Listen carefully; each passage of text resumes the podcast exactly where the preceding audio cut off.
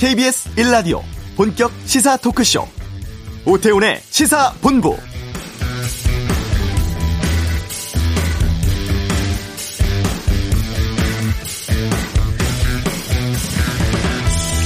일본 정부가 수백만 톤 규모의 후쿠시마 원전 오염수를 2년 후인 2023년부터 바다에 방류하기로 했습니다. 앞으로 30년에서 40년에 걸쳐 그동안 쌓아둔 오염수를 모두 처분하겠다는 건데요. 위험 물질은 뭐 제거 설비로 거르고 오염수 희석해서 식수 기준의 7분의 1 수준까지 농도를 낮추겠다고 주장합니다만 여전히 안전이 검증되지 않았고 일본이 약속을 지킬지도 의문입니다. 일본 안에서도 큰 반발 일고 있다고 하는데 우리 정부는 오염수 방류를 용납할 수 없다며 강한 유감 표하고 아, 피해 방지 조치를 요구했습니다. 중국도 무책임한 결정이라고 비판을 했는데 이 미국은 국제 기준에 부합한 것이라는 평가를 내리기도 했습니다. 오태훈의 시사본부 잠시 후 이슈에서 일본 현지 연결해 현재 상황 어떤지 좀 들어보는 시간 갖도록 하겠습니다. 정세균 총리가 이란 방문 마치고 귀국을 했습니다. 그냥 갈 수 없잖아 코너에서 이 내용 다뤄보고요. 2부 아는 경찰 노원구 세모녀 살인 피의자 김태연 관련 구속 내용 또 환자 수에게 세제를 넣은 전직 간호사 사건 등에 대해서 알아보겠습니다. 오세훈 서울시장의 시정과 정책 김성환의 뉴스 소다에서 짚어보는 시간 갖겠습니다. KBS 라디오 오태훈의 시사본부 지금 시작합니다.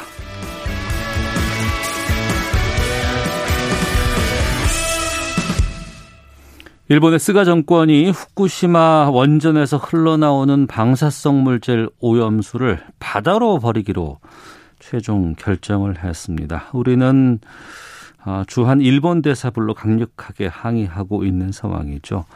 어제 발표에 대해서 우선 일본 현지 반응은 어떤지부터 좀 살펴보도록 하겠습니다. 일본 게이센 여학원대 이영채 교수 전화로 만나보겠습니다. 안녕하십니까?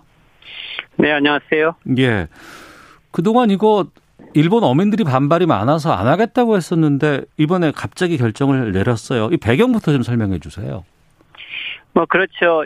즉 10년간 어, 오염수를 탱크에다 저장해 왔었고 네. 작년 10월에 원래 이것을 방류하기로 예, 자문단에서 결정을 했는데 네. 당시에 어민들이 강력하게 반대를 하고 특히 음. 후쿠시마 현지 주민들도 반대가 있었죠. 네. 뭐 그래서 이걸 보류하고 있었는데 지금 시점에서 이것을 밀어붙이고 있는 거죠. 아마도 일단은 이게 결정을 하더라도 네. 약 2년간의 어 실질적으로 절차가 필요한데 네. 지금 이 시점이 이제 마지막이라고 느끼고 있는 것 같고요. 음. 뭐 결국에는 어 그냥 탱크에 저장하는데도 한계를 느꼈던 어 결국엔 정책적으로는 큰 대책을 세우지 못하고 정치적으로 강행할 수밖에 없는 이러한 배경이 있는 것 같습니다. 예. 계속 미루다 미루다 더 이상 미룰 수 없는 상황이기 때문에 이거 그냥 결정한 것 같은데 조금 전에 이 시점이 마지막이라고 판단했다고 하셨잖아요.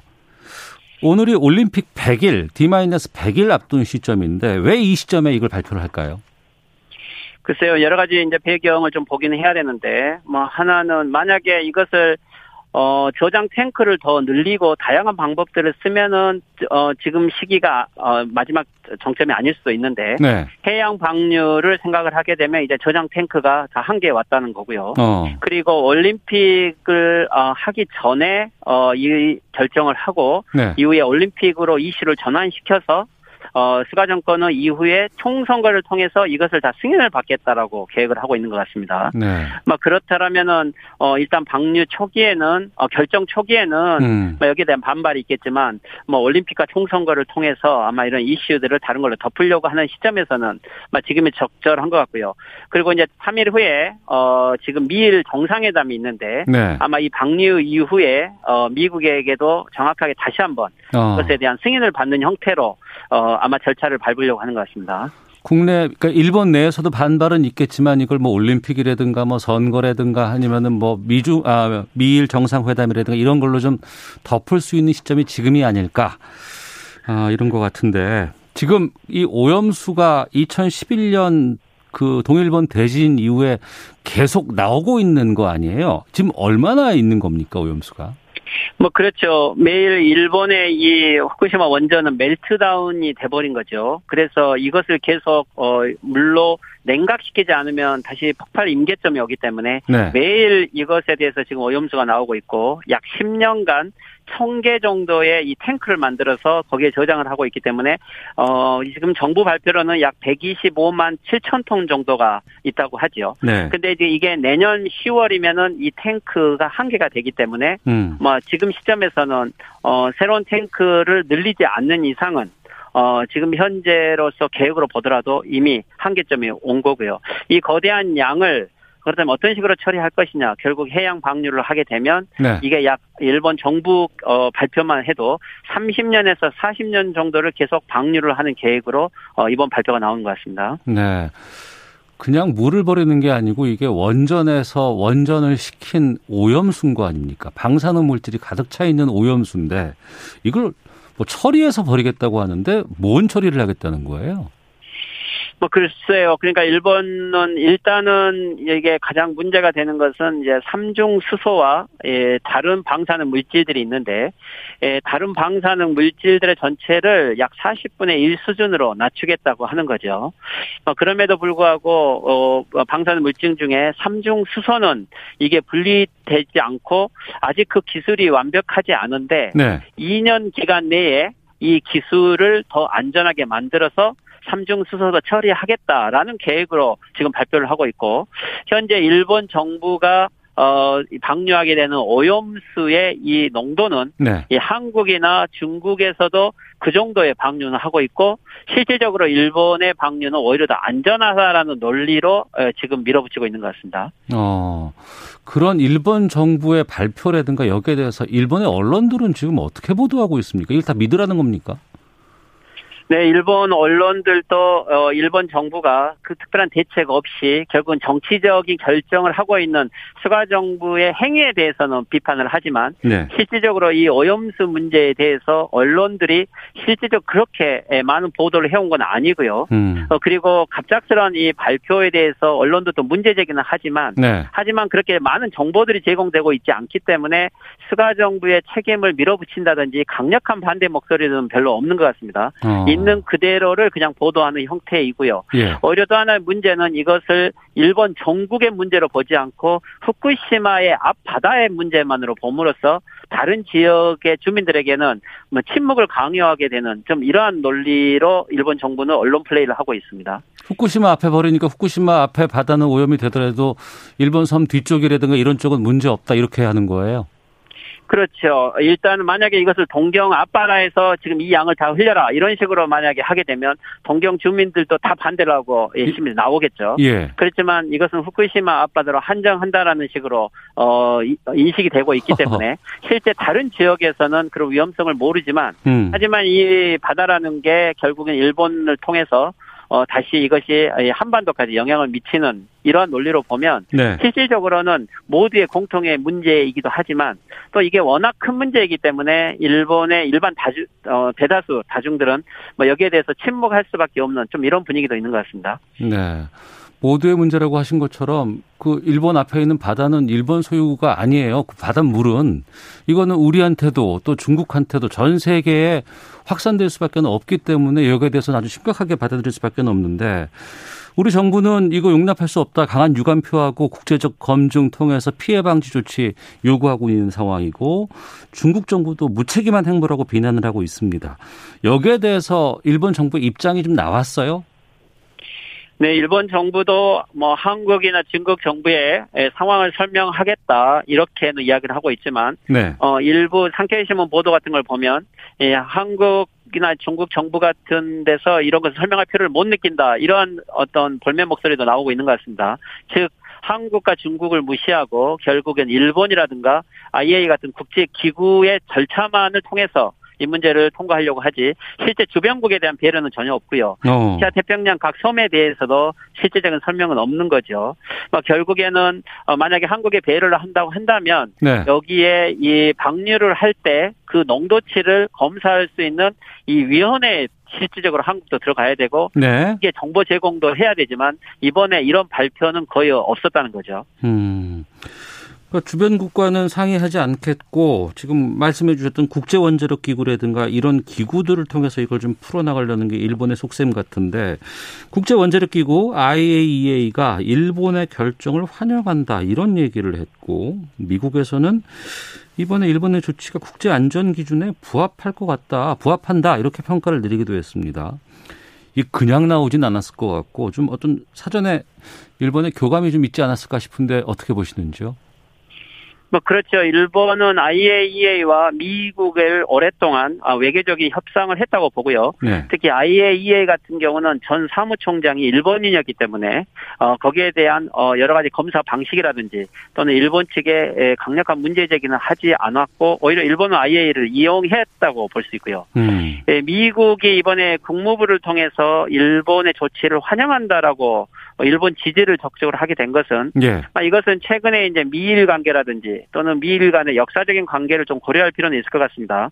일본이 원전을 처음에 시작하게 됐던 것은 냉전 시기 50년대 중반 일본이 미래에 핵무기를 갖게 될지도 모른다는 상정하에 소련과 중국에 대응하기 위해서 어, 일본에게 이 원전을 어, 허용을 했던 거죠. 음. 그리고 3.11 대지진 이후 방사능 사태가 터졌을 때도 실제 미국은 강력하게 문제 제기를 하지 않았고 일본 편을 들어왔던 거죠. 그리고 이제 마지막 나는 이 오염수 처리 문제에 대해서도 결국 일본 편을 들어줌으로써 네. 아시아에서 현재 중국과 대립하고 있는 일본이 국제적으로 약화되고 경제적으로 더 어, 파탄되는 것을 어, 미국은 원하지 않는다는 입장에서 무리가 있는 걸 알면서도 일본 편을 들어주고 있다라고 이렇게 봐야 될 것 같습니다. 네. 일본 내에서도 뭐 시민단체라든가 아니면 특히 어민들 같은 경우에는 자기들의 그 수산물에는 엄청난 피해가 있을 수밖에 없거든요. 여기에 대해서는 지금 여기서는 반대 목소리가 좀 나오곤 있습니까? 그렇죠. 후쿠시마 어민이라든지 일본 어, 어미 어 협, 협의회 등에서는 강력하게 반대를 하고 있고요. 네. 예를 들면 후쿠시마 주민들이라든지 어민들의 입장에서 보면 약 10년간 어, 방사능이 있음에도 불구하고 후쿠시마로 복귀를 해서 자기의 생활 터전을 만들어 왔죠. 일본 정부는 오히려 주민들이 이주 정책을 쓰지 않고 후쿠시마에 지원을 하겠다고 해서 들어가서 사라고 해서 지금까지 해왔던 거죠. 그런데 10년이 지나서 이제 새로운 신뢰를 회복하려고 하는 이 단계에 일본 정부가 결국에는 장기적인 정책을 세우지 않고 가장 돈이 들지 않는 해양 방류를 결정을 함으로써 후쿠시마 어민들이나 주민들에게는 다시 이것이 주민들을 버리고 결국은 속였다라고 하는 이러한 지금 심리가 되고 있는 거죠. 음. 현지에서는 아주 강력하게 반발을 하고 있고 마치 두 번이나 결국은 국민들을 버렸다. 라고 이렇게 봐야 될 것 같습니다. 네. 앞서서 이영채 교수께서 멜트다운이라는 용어를 쓰셨는데 지금 그 후쿠시마 원전이 다 끝나서 마무리가 되는 게 아니고 앞으로도 계속 이걸 폐쇄하는 방안을 해야 되거든요. 폐로 작업을 해야 되는데 그 와중에도 엄청난 오염수가 계속 나올 수밖에 없지 않겠습니까? 그렇죠. 이번 결정은 아주 정치적으로 기만적인 게 지금 현재 10년간 125만 700톤 정도의 양을 지금 방류를 하겠다는 건데 네. 이 멜트다운이 되었을 때 이게 어 폐쇄가 되지 않으면 10년 이후 계속 이 오염수가 나온다는 거죠. 네. 결국에는 탱크만 비워서 다시 10년이 지나면 또 125만 톤 이상, 이상의 오염수가 쌓인다는 걸 생각을 하면 어. 이번 결정은 어, 단지 10년의 양을 방류하는 게 아니고 앞으로 계속 후쿠시마 이 어, 메티다운 문제가 해결되지 않은 상황에 계속 방류를 하겠다라는 장기적인 영원한 방류다라고 이렇게 봐야 되는 거죠. 네, 그런 오염수가 뭐, 뭐, 다액종 제거 기술 한다고 해서 이게 정말 방사능 관련된 물질이 하나도 없는 것인지 또 이거 방류했을 때 바닷속에 있는 동식물에는 어떤 영향을 끼치는 건지 전혀 확인된 정보도 없고 지금 답답한 상황인데 이거 그럼 2년 후부터는 무조건 방류가 되는 겁니까 아니면은 일본 내에서 어떤 절차 같은 게 남아 있습니까? 그렇죠. 일단 2년이라는 지금 시기라는 것은 일단 결정을 한 이후에 여기에서 어느 정도 농도 체크를 해서 내보내기 위해서는 원자력 규제위원회에서 심사를 받아야 되고 여기에서 마지막 정수 처리를 하는 이 시설을 다시 세워야 되는 거죠. 네. 이 세우는데 2년이라는 기간이 걸린다는 거죠. 음. 그렇지만 실질적으로 어, 어민들이나 주민들의 강력한 반발이 있을 수 있고 또 그 2년간의 시설 설립 계획이 그대로 될지 또 어떤 새로운 지진의 영향을 받을지 실질적으로 결정은 했다고 하지만 모든 게 어떻게 보면 불안정한 속에서 불투명한 계획 속에서 어, 정치적으로 진행되고 있기 때문에 많은 위험성을 가지고 있다고 볼 수 있습니다. 네. 저희가 이영채 교수께 지난번에 아, 도쿄올림픽 100일 돼서 일본의 상황 어떤가요? 하고 좀 여러 어, 좀 알아보려고 미리 연락을 좀 했었는데 어제 이런 상황이 좀 나왔습니다. 그 도쿄올림픽 100일 남은 상황에서 지금 준비 상황은 좀 어떻게 되고 있습니까? 예, 지금 100일 남았지만 어, 성화 봉송은 릴레이로 하고 있고요. 하지만 코로나 상황이 지금 현재 일본이 어, 제 오사카에서 다시 1000명이 나왔고 어, 도쿄는 PCR을 억제하면서 그 배 이상이 있을 수 있지만 이것을 올림픽 때문에 어, 검사를 하지도 않고 공개도 못 하고 있는 거죠. 음. 어, 결국 봉, 성화봉송도 예, 관객이 없이 형식적으로만 하고 있는데 하지만 어, 스가 정권은 올림픽은 강행한다라는 원칙을 세우고 있는 거죠. 아마도 이 올림픽은 국제적인 올림픽이 되기보다도 국내적인 올림픽이라도 강행하려고 하는 것은 워낙 천문학적인 투자 비용이 있고 네. 또 여기에는 스가 정권과 그 이전에 아베 정권이 이 올림픽을 강행을 계속 요구하고 있기 때문에 어. 스가 정권은 자기의 정권을 유지하기 위해서도 예. 결국에는 올림픽을 어, 무리 속에서도 강행하지 않을 수 없는 거죠.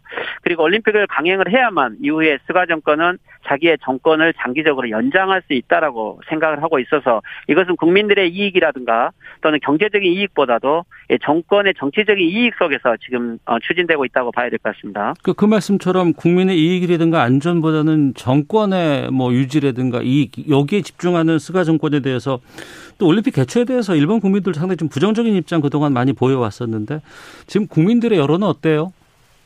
그렇죠. 국민들은 지금 현재 올림픽을 연기해다 이번에 올림픽 개최에 반대한다는 게 70% 이상이 되고 있고요. 예. 그러니까 실질적으로 국민들 속에서 올림픽은 거의 인식이 되지 못하고 있죠. 오히려 어 올림픽 때는 해외에서 선수들도 들어오고 최소 무관객이라 하더라도 어 여기에서 집단 클러스터가 나왔을 때 지금 현재 오사카를 중심으로 의료 붕괴가 되어서 긴급 사태 선언을 다시 해야 된다라고 하는 속에서 올림픽을 통해서 더 의료 붕괴가 오는 것 자체에 국민들이 가장 두려워하고 있는 거죠. 올림픽 자체에 대해서는 일반 국민들 속에서는 거의 부정적인 인식이 많음에도 불구하고 어 정치적인 강행에 대해서 어, 인식이 더 훨씬 더 갭을 만들어가고 있는 것 같습니다. 네. 오사카는 천명이 넘었다고 앞서 말씀해 주셨고, 도쿄 같은 경우에는 지금 PCR 검사를 제대로 안 하고 있다고 하셨는데, 지금, 그럼 도쿄는 이 코로나19가 어느 정도로 확산되고 있는 상황인지 알기가 쉽지 않겠네요.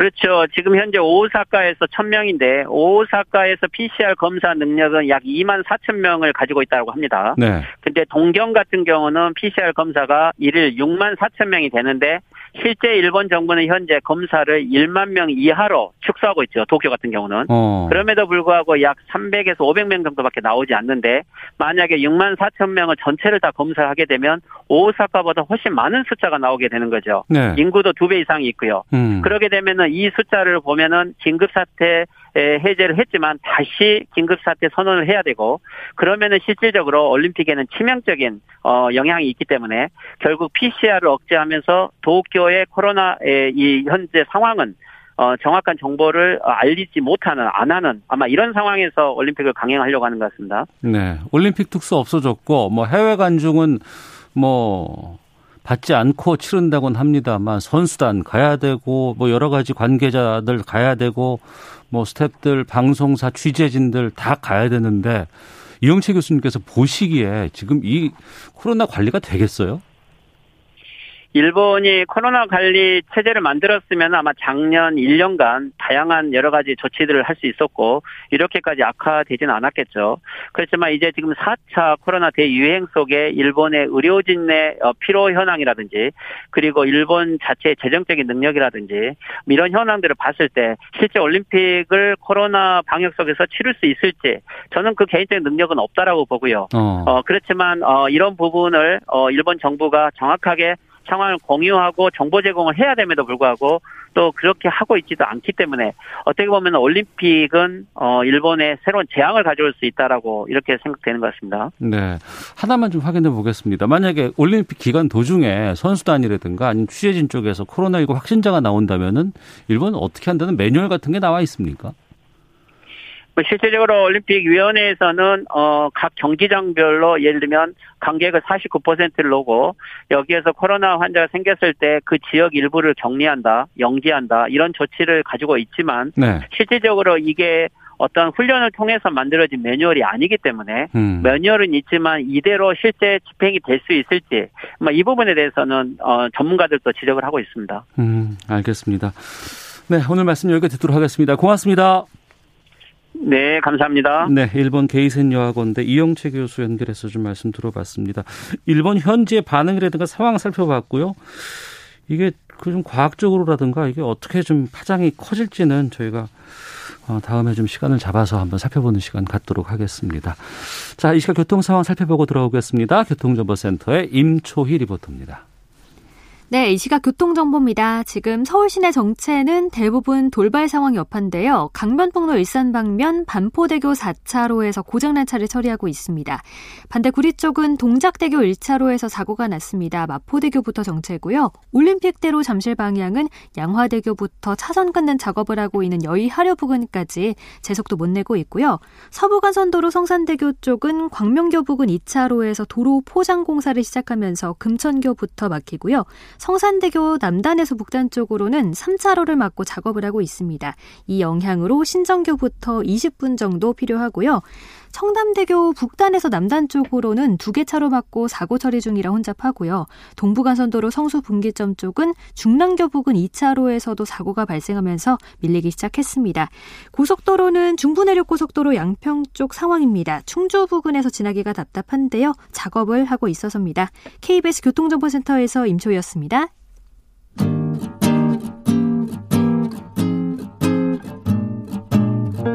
KBS 1라디오 오태훈의 시사본부 여러분의 참여로 더욱 풍성해집니다. 방송에 참여하고 싶으신 분은 문자 9730번으로 의견 보내주세요. 짧은 문자는 50원, 긴 문자는 100원의 정보 이용료가 붙습니다. 애플리케이션 콩과 마이케이는 무료고요. 시사본부는 팟캐스트와 콩, KBS 홈페이지를 통해 언제나 다시 들으실 수 있습니다. 많은 참여 부탁드려요. 네, 그냥 지나칠 수 없는 이슈를 다뤄보는 시간입니다. 그냥 갈 수 없잖아 코너인데요. 코로나 상황이 1년 넘게 장기화되면서 뭐 정부 관계자라든가 아니면 뭐 대통령 뭐 해외 순방이라든가 어떤 특정한 목적이 있지 않고는 가기가 불가능한 상황이죠. 이런 상황에서 정세균 총리가 이란을 방문을 했었고 순방 마치고 어제 귀국을 했습니다. 오늘 그냥 갈 수 없잖아요. 그래서 이 내용 좀 살펴볼까 하는데 제목을 주제를 선박은 풀어졌는데 자산 동결은 언제 풀어질까 이런 주제로 준비를 해봤습니다. 이종근 시사평론가와 함께합니다. 어서 오세요. 네, 안녕하십니까? 예, 정세균 총리가 이란을 다녀왔어요. 네, 그렇습니다. 네. 어, 코로나 19 상황이라서 사실 대통령도 해외 순방 일정이 전부 다 지금 연기 중입니다. 네. 그런데도 불구하고 이란을 다녀왔다는 건 그만큼 중요한 문제가 있었다라고 음. 생각을 할 수가 있겠고요. 어, 그만큼 또 이란에서도 부통령이 직접 어, 면, 저, 만 만남을 가졌고 네. 회동을 네. 가졌고 또 뭐 국회의장 뭐 이란 최고 지도자 고문 뭐 이렇게 어그 정치계의 가장 중요한 사람들과 지금 어 회담을 마치고 돌아왔습니다. 음. 그 안에서 어떤 일들이 있었을까 좀 살펴볼까 하는데 또 정세균 총리로서도 이게 마지막 해외 공식 일정이 아닐까 그렇죠. 마지막 하네요. 외교 일정, 공식 일정으로 좀 마지막이 아닐까 싶어요. 어, 그거는 잠시 뒤에 좀 저희가 잠깐 좀 짚어보겠고요. 아무래도 이제 이란 방문의 가장 큰 현안은 이거 같습니다. 우리 선박이 거기에 무슨 뭐 어, 바다 오염을 시켰다 그래서 아, 억류를 냈었고 네. 그리고 풀어놨다가 선박하고 이제 선장은 거기에서 아직 억류돼 있었던 상황이었는데 네. 어, 얼마 전에 어, 풀려났다는 발표도 좀 났었고요. 음. 선장 포함 전원 석방 다 된 상황입니까 지금? 네, 이미 이제 석방이 됐습니다. 어. 어 95일 만에 석방이 됐어요. 네. 어, 1월 4일 날 말씀하셨듯이 해양 오염 혐의로 이란 혁명 수비대에 납포됐던 우리 국적 선박 한국 케미와 선장에 대해서 어, 지난 어, 어 수일 전에 에, 2일 어, 어, 그러니까 어, 저 전부 이제 석방을 했는데 네.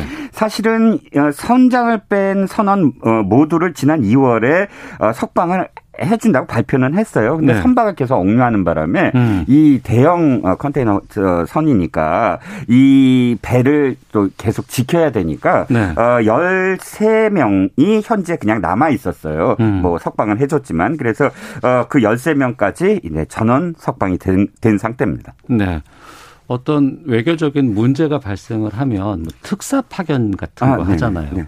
지난번에 그 아랍에미리트 관련해서 좀 여러 가지 문제 있었을 때 임종석 당시 비서실장이 특사로 파견된 적도 네. 있었고 네. 이번에는 이란 문제는 정 총리가 직접 나섰는데 이 배경은 어떻게 보세요? 일단 국가 간의 어떤 특사라든지 혹은 네. 공식 방문 일정은 양 국가가 일단 누구를 갈 거냐라는 걸 협의를 미, 리 하지요. 누가 와야 믿을 만한 그렇죠. 결정을 할 수 있다고 보니까. 그렇죠. 예, 예. 그런데 이제 정 총리가 사실은 이란과 굉장히 좀 어, 연대가 많았어요. 그런 일들이 보니까 국회의장 시절에요. 2017년 8월에 네. 이란 국회의장 초청으로 당시 로하니 이란 대통령이 취임식 취임을 했거든요. 새로 예, 예. 취임식에 공식적으로 참석을 했는데 음. 어, 보니까 그게 벌써 세 번째 만남이더라고요. 국회의장하고 아, 한해 1년 내에 벌써 세 번이나 만난 거예요. 그만큼 음. 어, 돈독하다고 또 할 수가 있겠고요. 네. 그런 그 배경이 어, 아마도 정 총리가 직접 나서는 그런 음. 그 계기가 되지 않았을까 싶고 한국 총리가 이, 이란을 방문한 게 44년 만의 일이라고 하더군요. 어. 그 정도 시기에는 굉장히 교류가 많았거든요. 음. 이란과. 그렇군요. 음. 그 앞서 말씀드렸지만 이란이 우리 선박을 억류하면서 내세웠던 거는 아 배에서 바다를 오염시켰다더라. 뭐 이것 때문에 했었는데 사실 이건 뭐 누가 믿을 사람이 아, 있겠어요. 그렇죠. 예. 예. 우리 정부가 네. 어, 이란의 그 돈, 자산 네네. 이거를 지금 갖고 있다. 네. 그 규모가 8조 원 정도가 된다더라. 그렇죠. 이런 얘기 들었습니다. 네네. 근데 이란에서는 이 돈이 꼭 필요한데 네. 이게 잘 안 풀리니까 제재 때문에. 그렇죠. 미국의 제재 때문에. 이거 해결, 해결해 달라고 요구한 것 아니냐. 네네. 이것 때문에 억류한 것 아니냐. 이런 얘기 참 많이 있었거든요. 아, 네, 그렇습니다. 사실 핵심이 뭐 따지고 보면 그이 이 8조 원 가까운 어, 돈에 대해서 이제 해제해 달라는 것이 핵심이겠죠. 음. 지금 우리 한국은행 우리 은행에 어, 우리나라 은행에 우리은행하고 IBK 기업은행에 지금 예치가 되어 있는데 네. 이게 어떻게 된 거냐면 이제 2010년에 이제 포괄적 이란 그그 이 제재를 미국이 가했을 때 네. 우리가 좀 우회하는 방법을 택한 거예요. 어. 이, 이 돈은 뭐냐면 원유를 우리가 이란에 수입하잖아요. 그러니까 이란에서 그 기름을 샀는데 네. 그럼 기름을 지불을 해줘야 되는데 현금을 지급을 못하게 지금 어. 미국이 어. 막고 있으므로 예, 예. 우리 은행에 이걸 예치를 해놔요. 음. 예치를 해놓고 우리도 사실 이란에 파는 게 있거든요. 예, 예. 자동차라든지 예. IT 제품이라든지 예, 이런 거를 팔았을 때 그 대금을 이 은행 예치금으로 대신 받는 거예요. 아, 물물 교환은 아니지만 그런 형태처럼 해준다. 아, 그렇죠. 예, 예, 그러니까 어쨌든 어, 제재를 피하면서도 음. 이렇게 교육이 가능하게끔 하는 그런 방식이었는데 트럼프 행정부가 오바마 그 대통령이 핵 이란 핵 협상을 완성 지은 거를 아예 원점으로 되돌렸어요. 네. 그때부터 이것 이런 방식조차도 완전히 동결시켜 버린 거예요. 음. 그래서 8조 원이 그대로 그냥 묶여 버린 상황이 네. 돼 버린 거죠. 어.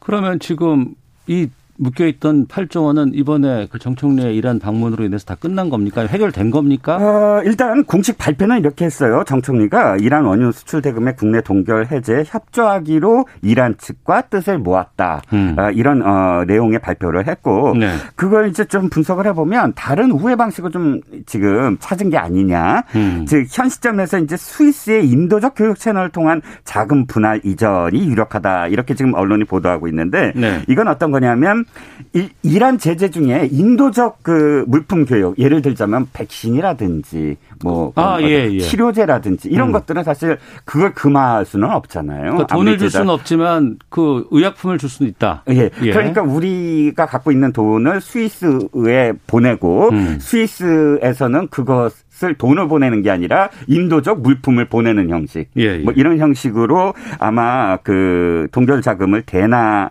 아니 그러니까 그 물품을 구매해서 보내는 방식을 하지 않을까.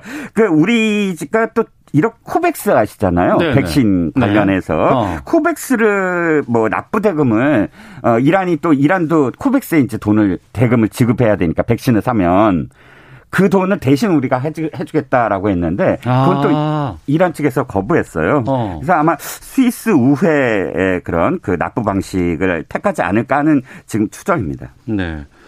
우회하는 방안은 그나마 그야말로 머리를 짜면 짜는 자구책 네. 아니겠어요? 네. 근데 근본적으로 미국의 승인이 가장 중요할 것 같은데. 네, 그렇습니다. 사실 제가 좀 전에 말씀을 드린 것도 미국이 그것을 승인하지 않으면 못 보내요. 음. 그러니까 미국이 관건인데, 네.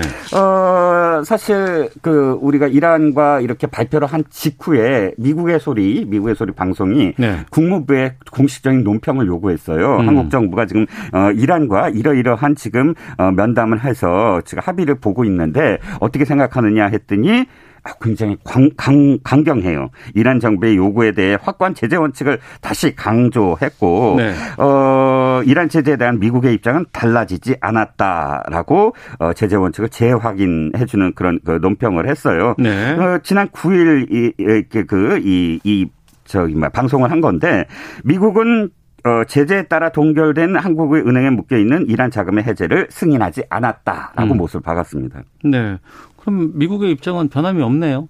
근데 이건 사실 공식 논평이라고 할 수가 있고요. 저는 네. 이번 이 이걸 지켜보면서 어 긍정적인 시그널을 두 가지를 발견을 했어요. 뭐 이면이 보여요? 예. 어. 아니, 뭐 보이는 보이진 않지만 저도 추정입니다만. 예, 예. 자, 어, 생각해 보세요. 납포를 했어요. 음. 그러면 어 그것을 이 지금 선언을 풀어주는 건 어느 정도 이 협상이 이루어져야만 풀어지지 않을까요? 그렇죠. 국제적으로 네. 납포까지 했다고 한다면 그건 굉장히 큰 결정이잖아요. 음. 근데 지금 전원 석방을 한 다음에 총리가 갔단 말이죠. 네. 그렇다면 어느 정도는 음. 방법을 찾은 게 아니냐라고 조심스럽게 추정을 해볼 수가 있고 네. 두 번째는 바이든 정부예요. 음. 바이든은 부통령이었잖아요 오바마 대통령 때. 그렇죠. 근데 자기가 부통령 시절에 이 오바마 행정부의 가장 큰 외교 치적이 바로 이란 핵 합의였거든요. 음. 어, 그, 그, 그 수십 년 동안 지속되어 왔던 이란과 갈등을 해결했다. 이게 네. 굉장히 큰 체제역이었는데 어. 그걸 바, 트럼프가 그냥 일거에 뒤집어 버린 거예요. 네. 그래서 바이든은 지금 계속 사실 협상을 하고 있었어요. 바이든 음. 정부가 이란과 음. 그리고 어, 또 하나의 신호가 국무부 장관 임명이에요. 블링컨 네. 국무부 장관을 임명한 건 사실 이란과 핵 협상을 할 때 당시에 국무부 부장관이었어요. 음. 상당히 큰 역할을 했고 또 미국 트럼프가 막 그 북한하고 이 이 정상회담을 하려고 할때 네. 블링컨이 계속 기고 뉴욕 타임스 기고문 등을 통해서 야 이란 핵 합의랑 똑같이 해라. 음. 이란 핵 합의가 참 잘 됐으니까 예. 그거랑 어, 그거에 교본을 삼아라. 이렇게 조언한 적이 있거든요. 즉, 어, 바이든 정부의 입장에서는 이란과의 어떤 그런 핵 합의를 다시 오바마 시절로 음. 되돌릴 가능성이 있다라고 보여지는 거죠. 네. 미국과 이런 간의 관계는 상당히 뭐 악화되고 안 좋은 시기가 많이 있었고 네. 지금도 뭐 그런 상황이긴 합니다. 원, 원칙적으로는. 네네, 그럼요. 근데 우리로서 봤을 때는 네. 이란이 뭐 그렇게 중요할까 싶은데 우리와 이란 간의 관계가 생각보다는 상당히 많은 관계가 있다면서요? 아 그렇습니다. 우리가 산업화 시절에 사실 중동 진출을 굉장히 많이 했지만 사우디 가기 전부터 사실은 이란에 엄청나게 그 건설사라든지 음. 뭐 그런 그이 이, 어, 종합상사라든지 가서 진출을 많이 했어요. 네. 어, 기억하시겠지만 당시에 어, 얼마나 가까웠냐면 서로 새로운 거리를 음. 각각의 수도 이름으로 도로 하자 그래서 강남에 테헤란로. 가 있고 아, 예. 거기 테헤란에는 서울로가 있어요. 굉장히 큰 도로예요. 서울로도. 아, 테헤란에 서울로가 있어요. 아, 네 그렇습니다. 어. 그리고 어 거기 지금은 좀 여행하기 쉽지 않지만 실제로 여행하신 우리나라에서 가신 분들이 어떻게 이야기하냐면 다른 중동 국가들보다 훨씬 더 한국에 호의적이다. 이란 국민들이 음. 한국에서 왔다고 한다면 그러니까 그만큼 사실 굉장히 가깝고 지금까지도 이란 미국이 제재를 하지만 어쨌든 제재 직전까지는 굉장히 교역을 많이 했던 그런 어, 사이입니다. 알겠습니다. 자, 이런 상황 좀 살펴봤고 정 총리 이제 총리직으로 계실 날이 그리 많이 안 남았죠. 네네, 그렇습니다. 공식적으로 아마 아, 지금 새로운 어, 저희 총리를 인선 중이다 청와대가 음. 지금 그렇게 밝히고 있으니까 네. 며칠 안 남은 것 같아요. 정 총리 다음 행보는 뭐 대권으로 갑니까? 아, 대권 얘기가 많이 나오는데 저는 어떤 정치인이 이렇게 얘기하더라고요. 총리는 숙명이다. 음. 그러니까 그 대통령, 대통령 선거에 나가는 게 숙명이다. 자기가 권력 의지가 있어서도 있겠지만 네. 그러나 이 정권을 승계하기 위해서는 정권을 계속 어, 잉태하기 위해서는 총리가 불쏘시개 역할이라도 꼭 해야 된다라는 음. 그런 어, 말씀을 하신 적이 있거든요. 즉 아마도 그런 그런 대의를 쫓아서라도 어, 대권에 나오실 텐데 에, 징크스가 있더라고요. 우리나라의 어떤 총리도 대권 네. 주자로서 거론 안 된 사람이 없고 음. 또 실제로 대권을 대통령이 된 사람은 없다. 총리 출신으로 이런 좀 징크스가 있긴 합니다. 알겠습니다. 이종근 평론가와 함께했습니다. 고맙습니다. 네, 감사합니다. 잠시 후 2부 아는 경찰 그리고 뉴스 소다 준비되어 있습니다. 2부에서 뵙겠습니다.